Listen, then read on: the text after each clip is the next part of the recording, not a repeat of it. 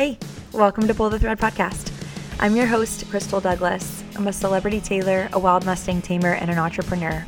I managed to take a Brother Project Runway home sewing machine and built a six figure sewing business that supports a life I love, and I hop behind the mic to show you that you can do the same thing too. I am documenting all of my experiences in building my own little honey empire, complete with mess ups and mistakes and experiments and celebrations, so that you can shortcut to success faster. So, you ready? Let's dive into the episode.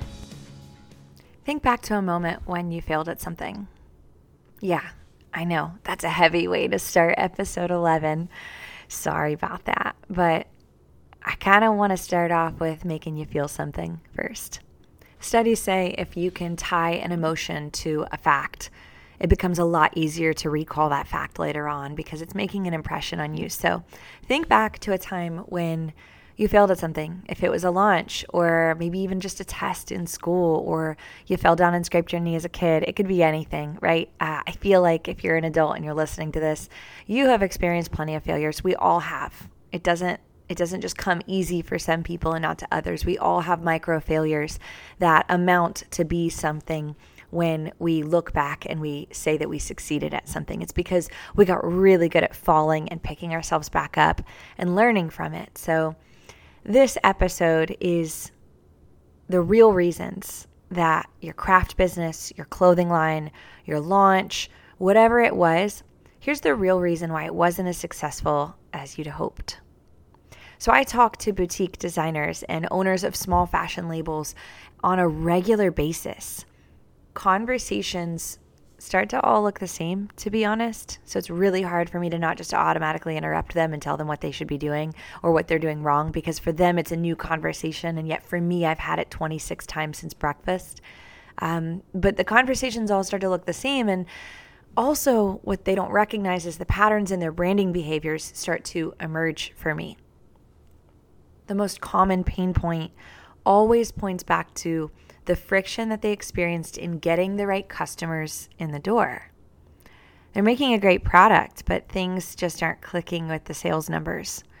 I feel like everybody can relate to this as they all repeat the same behaviors. Um, and oftentimes they even learn bad branding and marketing behaviors from one another. They all experience the same pain, they all band together and form a well tailored echo chamber, but they fail to realize in doing so that it causes them to go blind to simple mistakes, branding and marketing mistakes that they're making.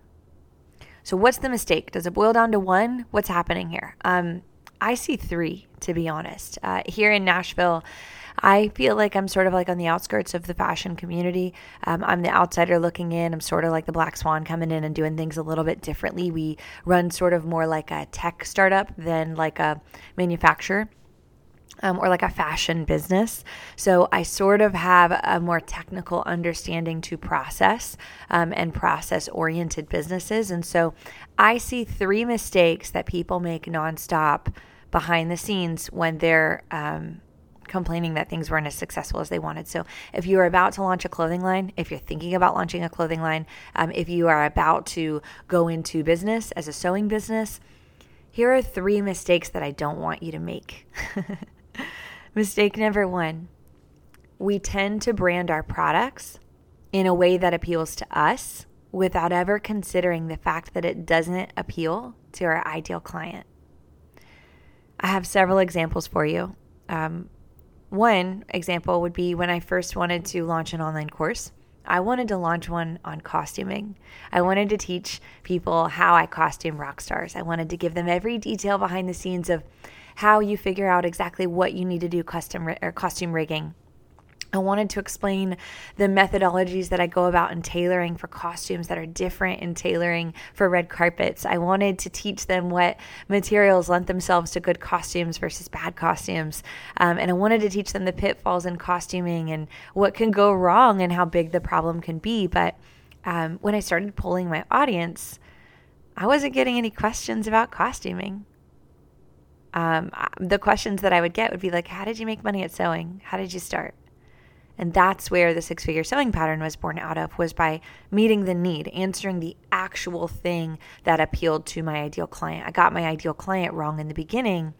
It wasn't people that were wanting to costume. It was people that just wanted to profit from sewing because I was like standing too close to my genius that I couldn't even zoom out and see what people were stuck on, what they couldn't move past. Um, now, another example would be my company, Music City Sewing, the brick and mortar that I have here in Nashville. Um, if I wanted my own company to appeal to me, it would be branded in a way that appealed to pastel loving bohemian chicks who write in cursive, love a good hat, and half of the time are wearing feather earrings. But the truth is, Music City Sewing makes more money each year off of tattooed guys who drive trucks. And I have to be okay with that. because the intention behind my business comes from the heart of service and impact not sameness or forming a tribe. I won't go into the micro caveat of building a brand following around a product versus providing a service that excels at one particular avatar here, but that could be a totally separate podcast episode that I would have to like sit down and map out my head there. But in building this particular business, my intention for the brick and mortar isn't finding more people like me. My intention is forming stability and freedom and profitability, and the services that we offer just happen to serve and impact tattooed guys and trucks best. Which means no cutesy, curtsy font, uh, cursive fonts, pastels, or golden boss lettering. It's out, right? If you happen to operate under a brand that you love, that's fantastic. I love mine. My only concern is it's oftentimes too easy to become too attached and therefore narrow minded to goal oriented oversights. It was a conscious decision for me to build a brand that I wasn't obsessed with because it was actually the best thing that I could ever do um, for for my business. It allowed me to remain objective when the decisions that I have to make for it hit a little too close to home, and the distance between my personal branding, like Crystal Douglas, um, and my business's branding, allow me to think through my marketing strategy clearly. And it allows me to make tough decisions. Um, and it, it, honestly, it's more freeing than it is um, constricting. So, what does this have to do with boutique designers um, or sewists wanting to start businesses. What, what does this have to do with you? The key to being irresistible to the customers that you want to reach is straightforward. Your brand has to be the answer to their problem in a way that allows them to visualize them as their best self. This way, you solve the problem and you allow them to step into who they want to be. See, when you are the basis of your brand, of your company's brand, it makes it hard because you're only going to attract the person that wants to look and function like you. If you're making a product that looks great on you, the rest of the world is going to see that product and go, Well, that looks great on you. Of course it does, because it's tailored to fit you, right? But even after you become the answer to these two innermost desires, there's still a gap in between. How are you going to get them there?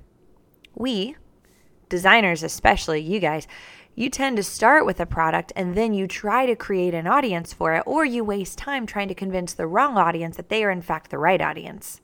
The result is a piece or a clothing line that we love, and when we launch tiredly, we launch to crickets. That's exactly what would have happened had I launched a course on costuming. We think that showing up and making what we want to make is enough to do the heavy lifting and move product rather than identifying who we should actually reach from the start. If your sales aren't what you'd hoped they'd be, you have to have humility to back it up a step. Who is your ideal audience? What does that avatar look like? Sound like? What are their fears along the path to purchase? Those fears rarely have anything to do with you.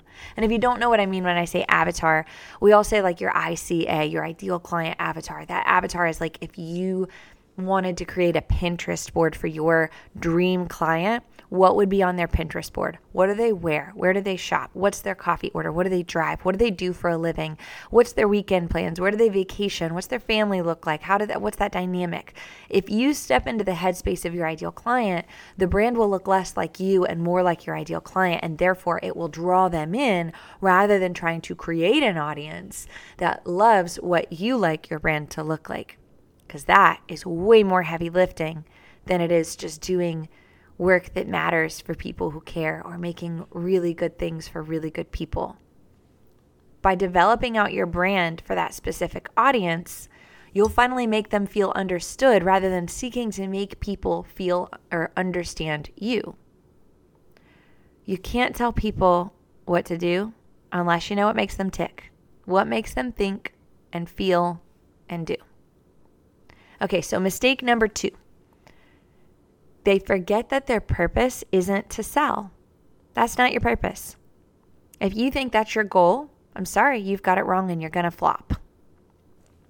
Your purpose in starting a business, in launching a clothing line, in uh, creating a product for other people, your mission, your purpose is to inspire, to educate, and to entertain. This is the how part of how you're going to get them there, of filling in the gap, how you're going to get people in the door, how you're going to get carts to stop getting abandoned. If you do just one of these things throughout your marketing and sales copy, you'll begin seeing marginal success. If you do all three, my friend, you will be an unstoppable force, a triple threat in the form of style. Okay, an example of serving would be this podcast. A sell would be pay me money and I'll tell you why you aren't selling your boutique clothing line as much as you wanted to be. If I can't inspire you with the life that I live, you're less likely to take action, even if you love what I make. If I don't educate you on the importance of what I'm doing and why it matters and how I should appeal to your fundamental desires as a human freaking being, and if I can't find a way to entertain you, then where does that leave us in terms of human connection? See, that's the problem. You're focusing on selling and you're forgetting to be a human to inspire and to educate and to entertain people. Number three, mistake number three. This is a big one, okay? people position themselves as the hero of the story. You might not be wrong in your life. You're the hero, you know, it's your movie. If it's your life, it's your movie. But here's the deal if you are trying to build a brand and a business based on that brand, you're not sustaining and scaling, listen up. If you aren't growing, you are shrinking. Positioning your ideal client as the hero of that marketing story and watching just how irresistible your brand becomes and how quickly a word, word of mouth catches on, it's going to blow your mind. Build a brand that your ideal audience loves being the advocate or the hero for, and then fall in love with it because of that reason.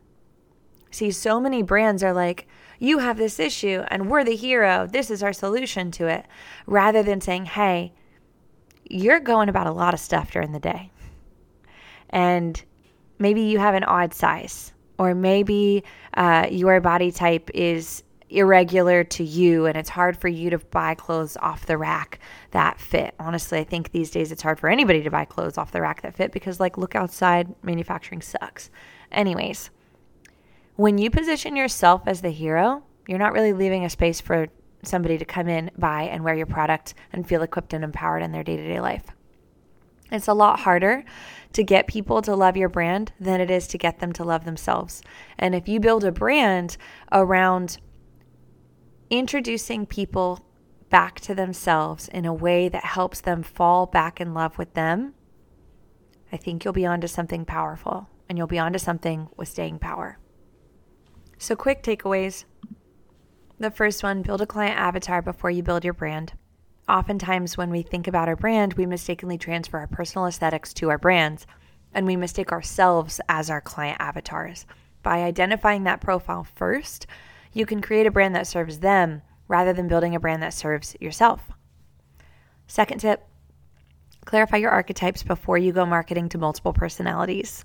Branding archetypes are just personalities for businesses. Each one represents a fundamental human desire. So if you can connect what you're selling to a specific archetype, you'll clarify exactly who you're trying to call in. Then just stay consistent with your brand's archetype because that's going to help you tap into the deep emotions that motivate your ideal clients to think, feel, and do. My last tip showing up and simply serving that ideal audience without the thought of selling will do so much more selling for your brand in the long run than an entire Salesforce team combined. So, there you have it a short and sweet episode to follow up an extremely long one from last week. This is episode 11 of Pull the Thread podcast. If you enjoyed what you heard, please subscribe if you're not already subscribed already. And if you're feeling mega generous, leave a review, five stars only, five star reviews only. Thank you. See you next time on Pull the Thread.